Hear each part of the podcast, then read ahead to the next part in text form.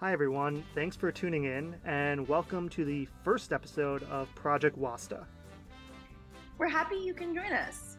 I'm Amy Bias, a PhD student studying modern Middle East history at UC Santa Barbara, with a professional background in museums and archives and a non professional background in cat fangirling. And I'm Tyler Kinn, a PhD candidate studying the Middle East at Yale University's History Department and a part time Instagram cat photographer. This podcast was developed by Amy and I to talk to people with Middle East related humanities PhDs and ask about their experiences and strategies in the Middle East jo- history job market. Basically, asking how did you get where you are, and what are the different paths after one finishes a Middle East PhD? Be that people talking to people who are either tenured professors, postdocs, adjuncts, publishers, librarians, or think tank consultants, hoping to bring forth the types of conversations which we wish we had heard from people earlier in our academic careers.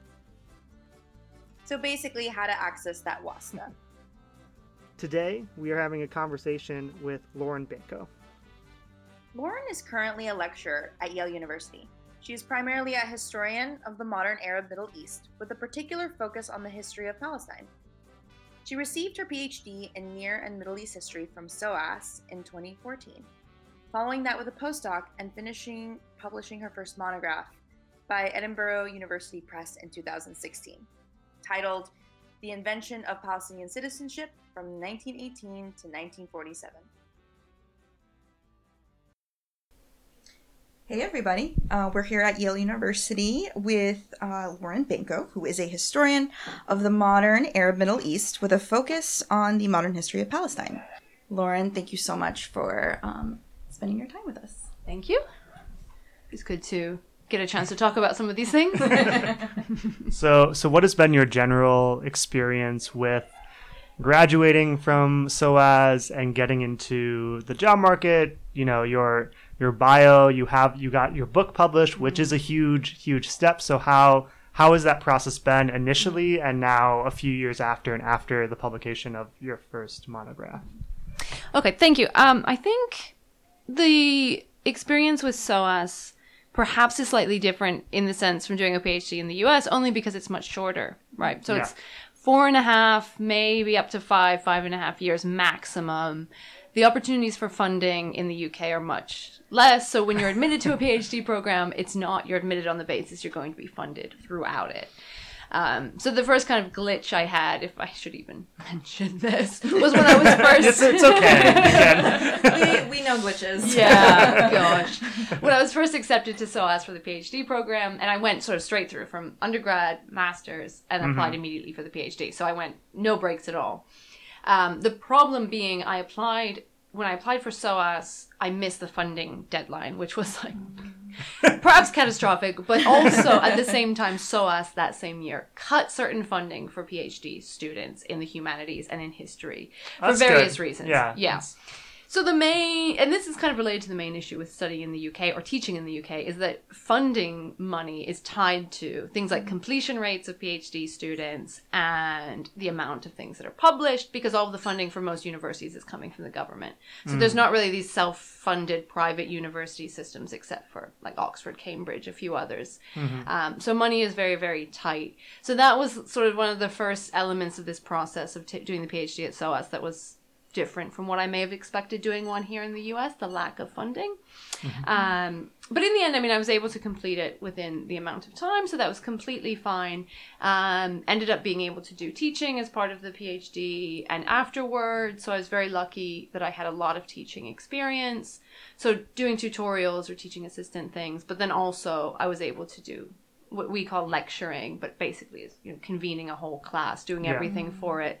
Um, two different classes over a couple of years as well. So I came out of the PhD with that, with some publications.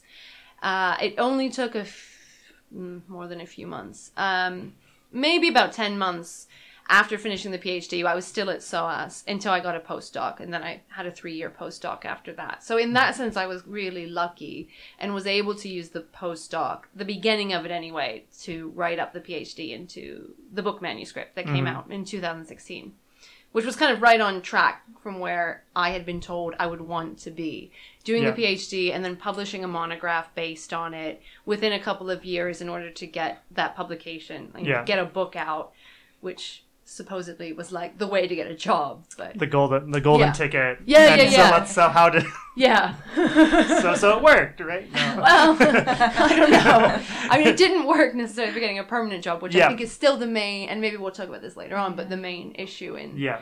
not just history, but in academia in Yeah. general, this, you know, temporary adjuncting, fixed term jobs, which is the same in the UK as Mhm. it is back here in the States. So, That sounds Yeah. that's that's really great. Could you tell us a little bit more about like I don't know if this is like ironic. being, oh, Yeah. this is great to think. No. Uh, we're really interested also in kind of how that book process works, and you know, because I'm at the beginning, um, Yeah. Tyler's kind of at the end, and we're told that like, should you think about your dissertation in a book sense, or how do you organize it? Was so how was that whole Mm. securing a contract and writing it and adapting it for a particular audience, working with the press? Yeah. Really curious about Mhm. that. Yeah. I think I'm at this weird stage now where I'm trying to work on a second book. I mean, I'm not that far with it, but I'm this is a project that's come that has nothing to do with it. I mean, it has some things to do with what I did research on, but it's not related to the topic of the PhD at all. So I that starting from scratch, I'm finding kind of difficult. Mhm. Whereas with the PhD, it was almost like a ready-made book project with some I mean, you had to tweak it a little bit, but that was something that I was, you know, told to do. Ensure when you're writing the PhD towards the end, and especially what my supervisor advised me to do was when I made the in the UK, you present your viva to a committee, um, and then they, you know, pass you or not with various conditions. Um, and so most people, maybe not most people, but I had, you know, I passed it and got a few corrections that I had to do within a couple of months. But it didn't take too long to do them. But what I was told by my supervisor in doing them was think about how through these corrections, especially maybe reworking the conclusion, reworking the introduction of the PhD before, you know, it's finally awarded. Um, think about how you could say things and write things that would be good to include in the book that comes out of this. So think at that stage how you could adapt this to a wider audience than just, you know, your committee, your supervisor. And so I did kind of take that on board and I was really lucky in that my committee uh, for the Viva their comments and their feedback and the things they wanted me to change were exactly in line with thinking about how would you then present the same material as a book manuscript. So they were very helpful in that sense in kind of showing how would you broaden this, how would you make this argument, you know, make more sense or connect to all of these other things or other literature. So that was really good. So when I came to actually revising it for a book manuscript, I submitted it uh, eventually uh, the, the publisher was uh, Edinburgh University Press, and I decided to go probably f- for good reasons with a university publisher, and that's something I think not everyone does for the first book, but I think it's useful to get a university publisher to do to do the book. Um, and it was really it was great working with Edinburgh. They sort of from start to finish met all the deadlines. I met all the deadlines. So maybe this is also like an, a different case because everything was on time, and no, not necessarily because of me. Yeah. But at the, when I submitted the proposal, it was right at the time that they, their own committees met to consider things. Okay. When they got feedback from peer reviewers, that was done right at the time that the next stage that the publisher would have to do before waiting, you know, for the next round of these things to mm-hmm. happen. So everything was on time in that way. Maybe I was just lucky so that I. so were they the only like publisher that you reached out to or how like was this like did you have like Yeah. a list of places you were trying to Yeah. So get published in or Yeah. get published with yeah so i i think i think the advice i was given was kind of conflicting and in some senses what i was told to do was to submit your proposal to more than one publisher which i realized was an absolute mistake so i did submit the proposal to some other publishers and in, and in that sense that was fine because some of them got back to me and said okay we really can't consider this right now or then they would give me some advice and then not get back to me. And so in the end, what happened was I submitted the proposal to Edinburgh and to one other publisher, um, which was Cambridge. And mm-hmm. both of them were interested in it and both of them requested the full like a manuscript. Uh-huh. Mm-hmm. And my mistake was to send that manuscript to both of them. And so there were two publishers reviewing it at the mm-hmm. same time and that that was a big no-no. Oh, okay, so in yes. the end, Edinburgh was the quicker one, and they got everything back, and Yeah. the peer review was great. And I was working on the edits from the peer review when the other publisher got back to me, also with fairly good reviews. and so I had to like shamefully say, I made this mistake and sent this to you and to someone else, and I'm about to sign a contract with someone else. yeah. So all of that work that the other publisher did in getting reviewers was really Yeah, so like the, these un these unwritten rules that Yes, seem to yeah, pop yeah, up yeah. everywhere that you have no idea about, and everyone's like, "It's so obvious. Why didn't you know yeah, this?" until you experience it, or until someone, a good friend or colleague, says to you, you know, this is how you should take this forward. You don't necessarily realize at that stage yet. yeah, because also the the whole it sort of contradicts the whole job market process where you Yes. you do apply, you do Yeah. send it to every everyone and everything. exactly. Yeah. At least Yeah. that's my understanding. Yeah, and that was probably the mode I was in doing this as well. Like If that. we're, if we're wrong about that, let us know. Yeah, yeah. someone let us know because I, yeah, this this is based on no real information. Yeah, yeah. So- or no like collected thing. that sheer, sheer anxiety is Yeah. what that's Yes. what that is from. Yeah, that's yeah. good way to. Oh gosh, yeah. So yeah, I mean, in the end, when I signed the contract with Edinburgh, from then on out, it was it was a really good experience. Um, copy editing went fine. I ended up doing my own index for the book, which is maybe not something everyone like considers at first when you're ready to do the book, but it's also this long process that does put some thought into the project itself. Um, and in the end, it, it was published right on time. Edinburgh was able to help with some sort of events to publicize it, some book talks. So that all went, I think it went really fantastic. And and do you feel so? There's always this notion that when you're on the job market, like how fresh your topic is. So you you Mm. Know when you just finish your dissertation, it's like oh you're gonna it's gonna become a book project. Like how after you publish and then you're on the job market, how do you get a sense of like are they just thinking about oh what's your next project because you've already done this it's Mm-hmm. Already a book or does it have like several years of like oh you're producing things From Or- the book. from the book you know i Mm. i'm sure it varies but Yeah. that's something just sort of thinking about Yeah. how people see it when you're like how soon should you Mm. try to publish is there any strategy behind thinking around thinking Yeah. about that I think that was also part of, I mean, for the job market as well to get a book out, but also because this is fresh research and you want to get it out there. yeah So that no one, in some ways, so that no one else is doing it and is publishing on it Yeah. before, Ex- you know, all the work you put into it exactly can actually then be appreciated. So I think that was part of the anxiety and, and stress as well to publish your very first thing, you know, the Yeah. PhD. I think now when you get to the second idea of a book, Mhm. maybe you have a better understanding of what you can get done and what is or isn't needed to be pushed out there really quickly. Mhm.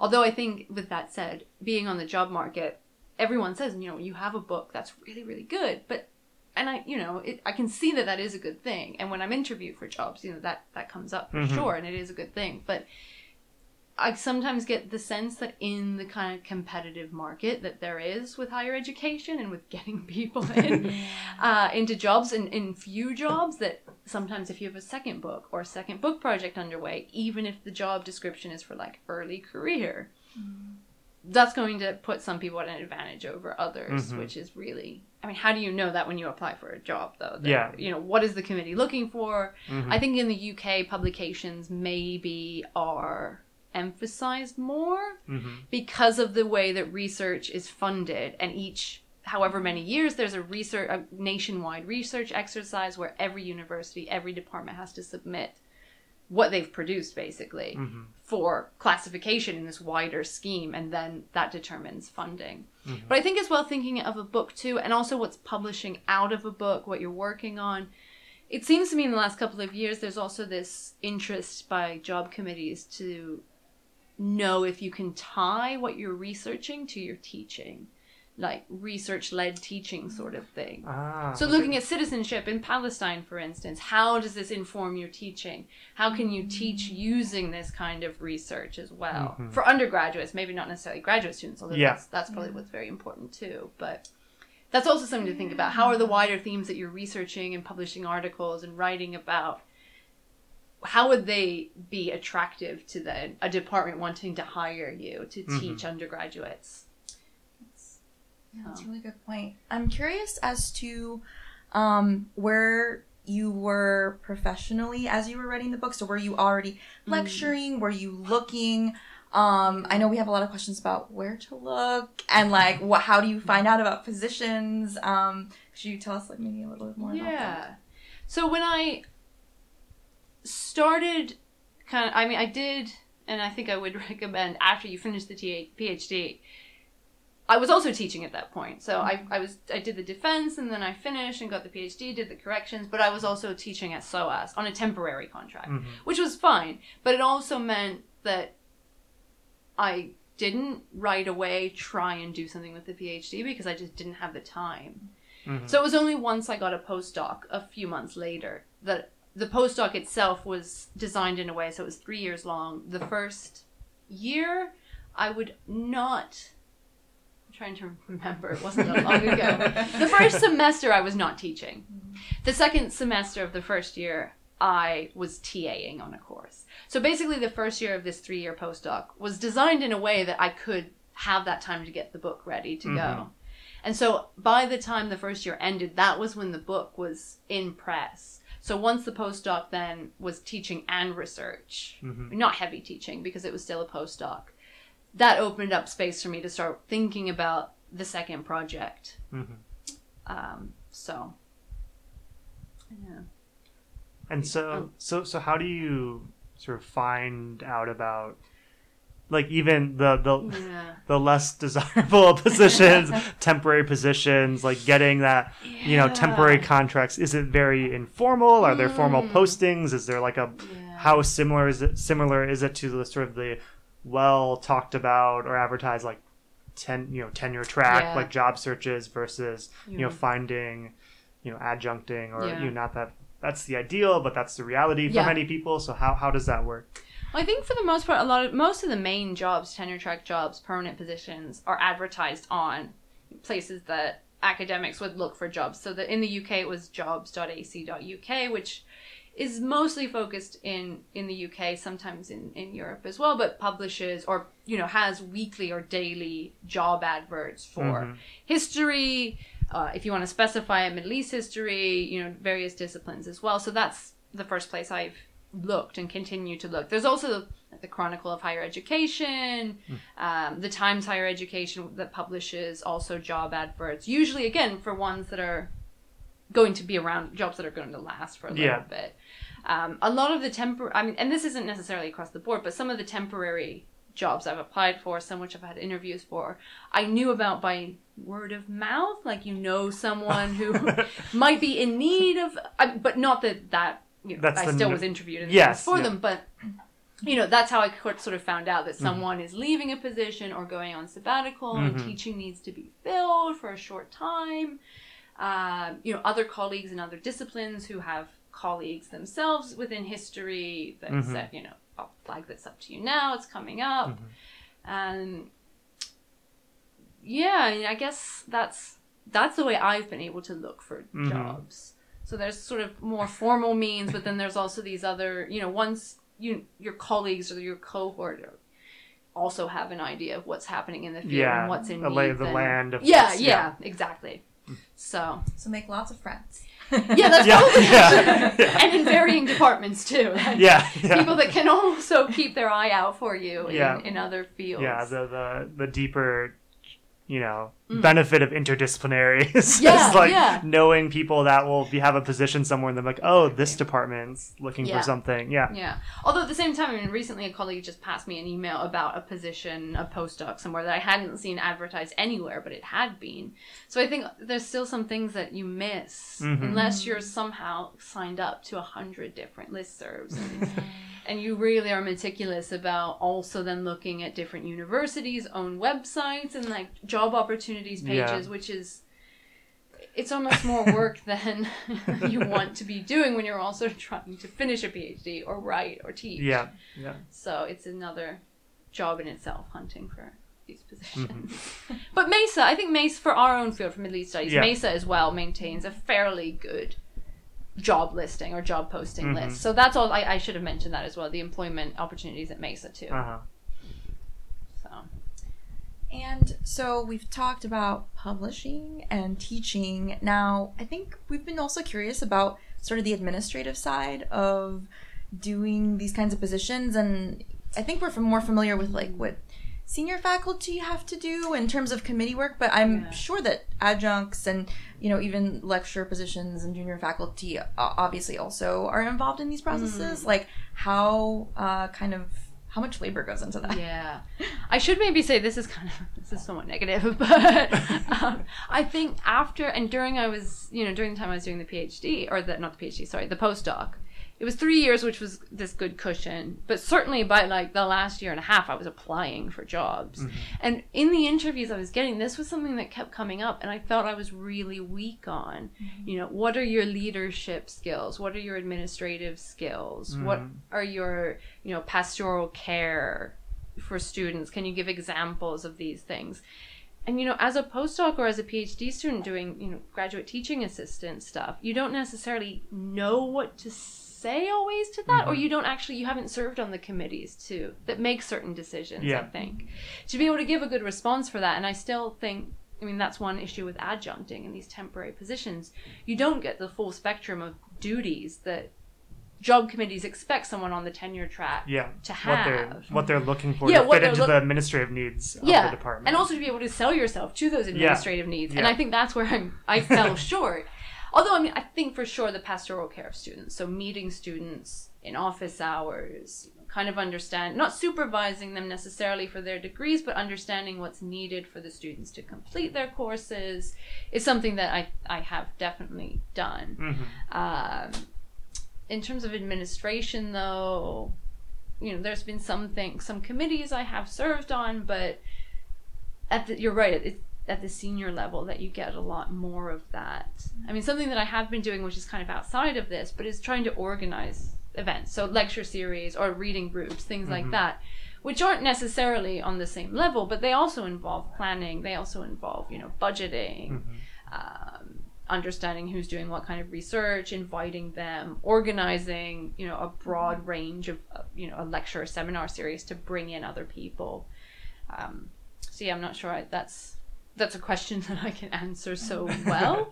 um, but certainly, I think the interaction with students is paramount to be able to show that you've done and can do for any you know job committee. Yeah. They want to see you know you're able to both help students but also you know you give them feedback you're grading essays you're doing all of that kind of stuff that teaching involves Mhm.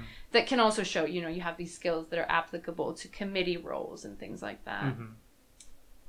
so i guess although maybe one thing that uh, again it's not so related but i think it helps to get yourself out there is to volunteer for or at least make known if you want to peer review say book manuscripts or articles Mhm.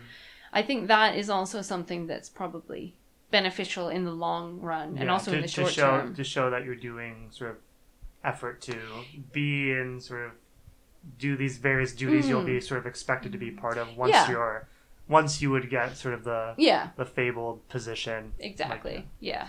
Editor, uh, yeah. the Fabled rumors, The rumors, edition, yeah. yeah. speculation. yeah, you know, putting yourself out there, you know, even putting together special journal editions, things Mhm. like that, that do, yeah, put you ahead of the for this yeah imaginary unicorn of a job. Yeah. But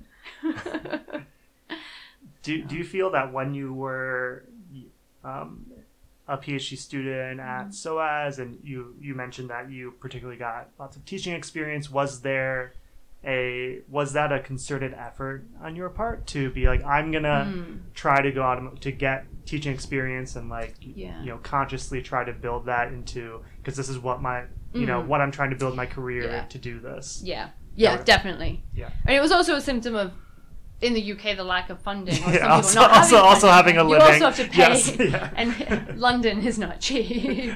so I was also trying, yeah, the hustle as Yeah. well. But at the same time, I mean, this is what I wanted to do. I mean, I Yeah. wanted to teach, and luckily enough, I mean, SOAS was the place where there was a lot of opportunities for teaching Middle East history, but not necessarily just modern Middle East. I was also doing TA stuff on a course that was like the history of the Islamic world from, you know, before Prophet Muhammad to the modern day. So things like that I was really interested in teaching as well. Um, but also, and this is also something I was in London, so there were other universities as well that, again, the nature of these short term kind of adjunct stuff there are positions available. So I could also, um, in one case, teach at another university within London. Another, you know, I was able to do master's teaching through that, that I wasn't able to mm. teach master's students in the same way at SOAS, for mm. instance. So I also got that under my belt mm-hmm. during the end of the PhD. So, and I, you know, that was something I, you know, sought out and had some people who knew that another university was looking for this sort of PhD student or just finished PhD student to Yeah. teach a little bit. So yeah, it was definitely something I found really important to do, um, and I was very lucky that SOAS was accommodating, you know, throughout the almost the entire PhD after I finished my fieldwork to Mhm. have teaching available. So yeah. Um, should we go back in time and, um, and, Yes. and As sort of- historians. yeah, as historians, you know the the long the long Mm, durée. oh, so how did you yeah. Just sort of how did you come to dis- decide you wanted to have a career Mm, teaching history, Middle Eastern history? yeah. You know, more less less on sort of the the job market prospects, but Yeah, but, that but but the ideals the deal the ideals Yeah. that led you to this. Yeah, The- or it's the ignorance of the job, what Yeah. the job market would be in like a decade's time. yeah, yeah.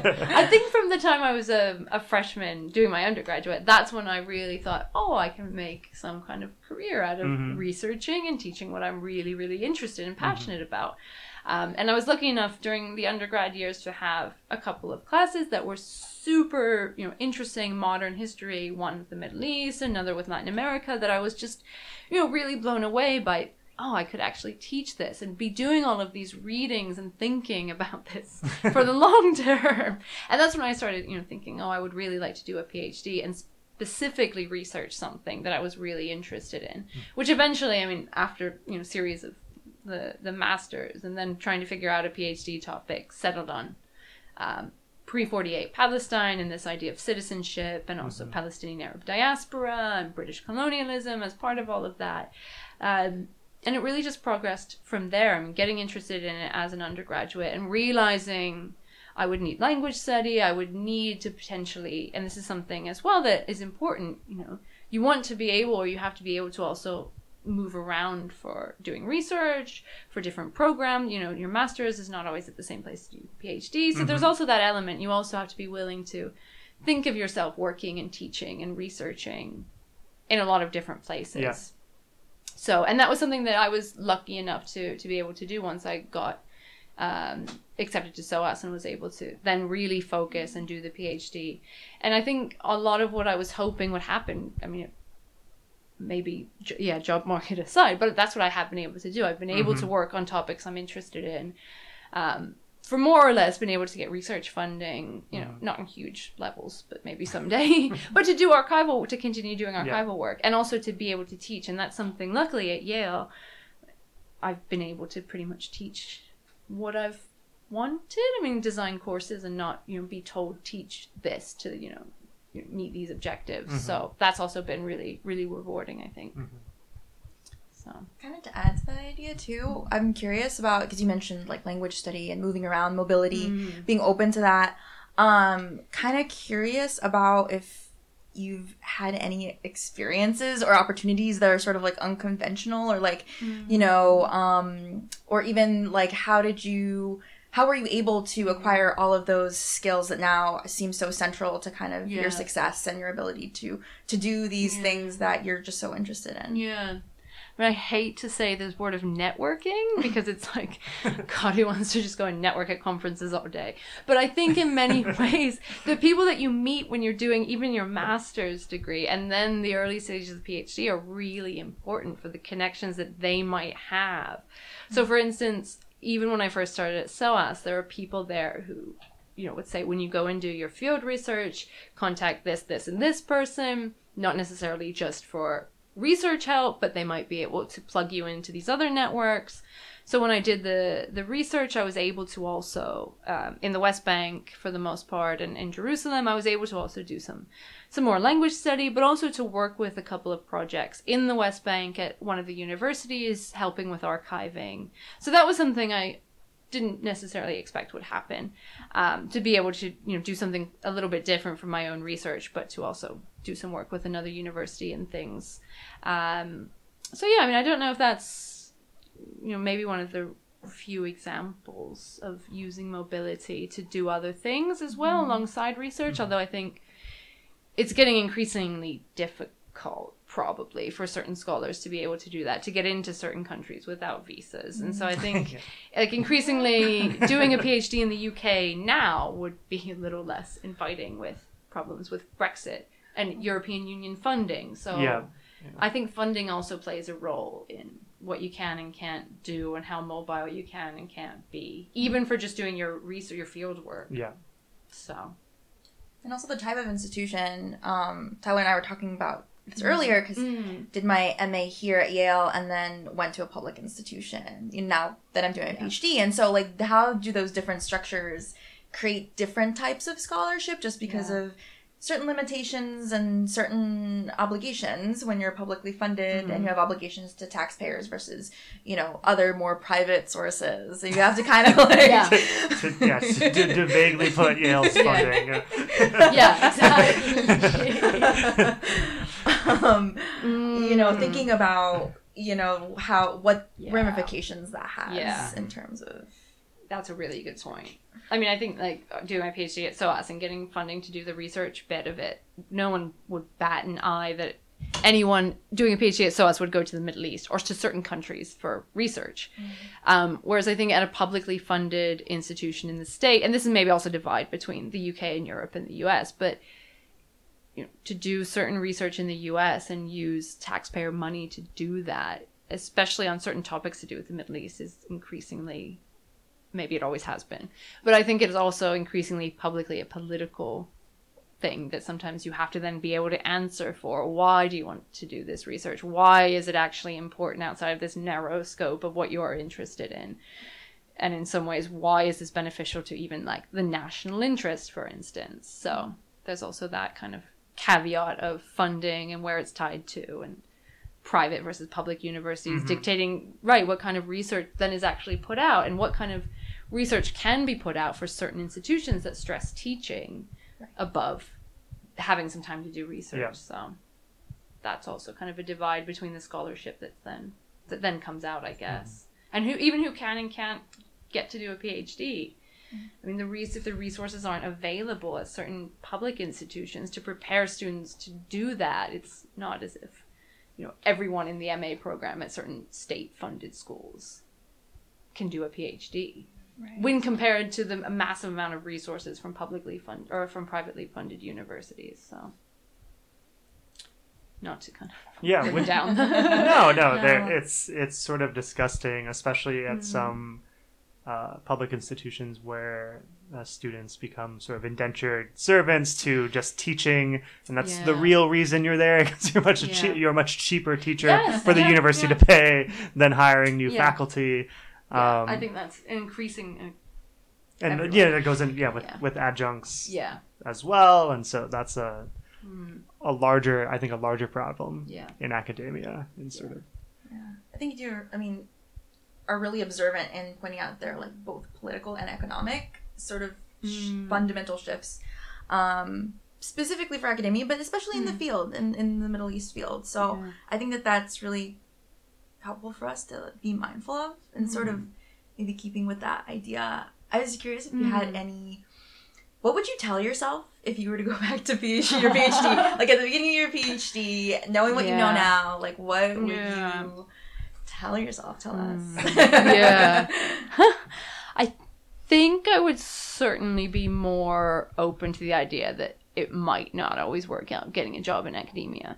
And with that in mind, to be able to acquire or maybe, again, sort of put yourself out there for other skills. I mean, research is pretty transferable, even if in the academic world jobs are less scarce. There's certainly a lot of research and writing positions outside of that. Um, so just not to really limit yourself to thinking that there's only one thing you can do with a PhD in history. And I think most people realize, I mean, there's there's lots more, but I think in these fields like Middle East studies or things that are very specific, that's almost what's expected is that then you'll go on to an institution and teach. Mm-hmm. Whereas maybe, and again, this, I'm, what do I know about American or you know colonial historians? But they also have maybe wider networks of what public history is within that field Yeah. and opportunities for employment in very different ways than I think our own field of Middle East studies has really pushed mm-hmm. quite yet. Yeah, and there's lots of there's lots of talk about jobs outside of Yeah. academia, but not a lot of content Yeah. usually, or like Yeah. exam like, Like- concrete examples Yeah, like of a how. pipeline? Yeah, yeah, Exactly. Or concrete examples of people who work outside of academia and are actually really happy and fulfilled and successful and they're still doing what they want to do. I mean, it's only if I would if I could go back, I would start thinking about these other jobs earlier. Mhm. It's only more recently that I that I have and have realized what and how to even write a CV or a resume for something that's not an academic job Mhm. because you're not taught that for the most part by your supervisor. That's not. I mean, you're No. stressed. You know, public. this is how you yeah put your publication on. But what about all of these other things that should be on a non-academic CV? Mhm. But yeah, so that's probably the main thing. Uh, what what types of sort of non-academic jobs have you been thinking about, or thinking about skill, or thinking about certain skills that you feel are transferable Yeah. to different different fields?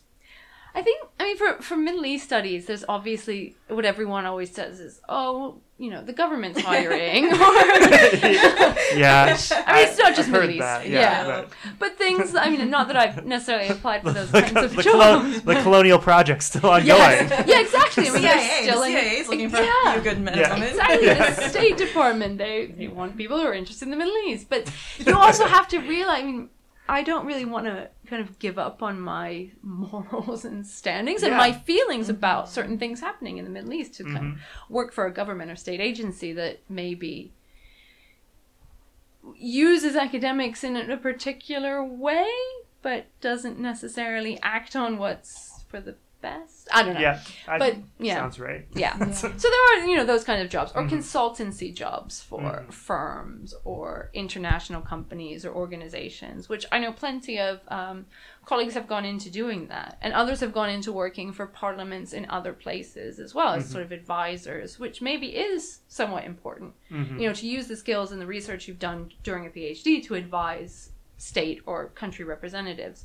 Uh, but there's also loads, I think, of writing jobs as well. So that's also something that probably during the PhD I didn't think about, and no one tells you enough. You know, your writing can also be used in other ways. Mhm. These skills that you're acquiring um, for other other jobs. You know, law firms, again, consultancies, Mhm. publishing as well. Know, when we think of you know the publishing field in academia, that's something that I think a lot of people who do a PhD in a specific topic would, you know, if if they were looking for jobs outside of the field of just teaching and Yeah. working in higher education, that's also something I think attractive. Mhm. And it still kind of connects you to your interests. Yeah, So it's yeah. like you don't feel like you're kind of, oh no, I did all this work, Yeah, and now yeah. where's that going? You know, it's that's like Yeah, I didn't even think about that. yeah, yeah, yeah. But that's something that like I'm struggling with now. All of this work that I've done and you know years of teaching and research. What happens when there's never going to be a permanent job? And how do you kind of reconcile all the work you've done with how much longer can you kind of keep up with you know the job market being adjunct and temporary track positions but Mhm. yeah i think this is a conversation that probably a lot of us are having or will have or unfortunately maybe supervisors haven't yet had with students of certain generations maybe Yeah, supervisors think that are used to plentiful They've, yeah, they've jobs yes, they've they've made it through through the storm. Yeah. they're the, they're the survivors. Yeah. you know. yeah yeah so yeah I, mean, I think that's the other thing there's a lot of phds coming out in history and middle east Mhm. history but what is the relationship of our supervisors to this field when we're you know passing these phds many of which are fantastic but Mhm. when there aren't jobs and i find that in the job market you know i've been competing with colleagues and friends who i really you know admire and respect but we're getting interviewed for the same jobs and but it's which is fine but you know it's really great people getting interviewed for these jobs, which means that all of the other great people who don't get it, what you know, what happens Yeah. to to those of us. So we're, I mean, I feel like I'm in a field where I'm competing with excellent colleagues, and Mhm. it's just there aren't enough jobs. So or permanent. Yeah, and that jobs has to be a really. Weird experience thinking about people that you've become friends with or Yeah. colleagues with and to be like, oh, wait, Yeah, I, I need to make a living. Yeah. Like, so do you. Seeing them, is- Seeing them at the job interviews, Yeah. and, or at least the ones in the UK where everyone's always interviewed on the same day or the Oh, first couple of days, and then yeah, it's not really like That's- here where it's very different. And oh, hello again.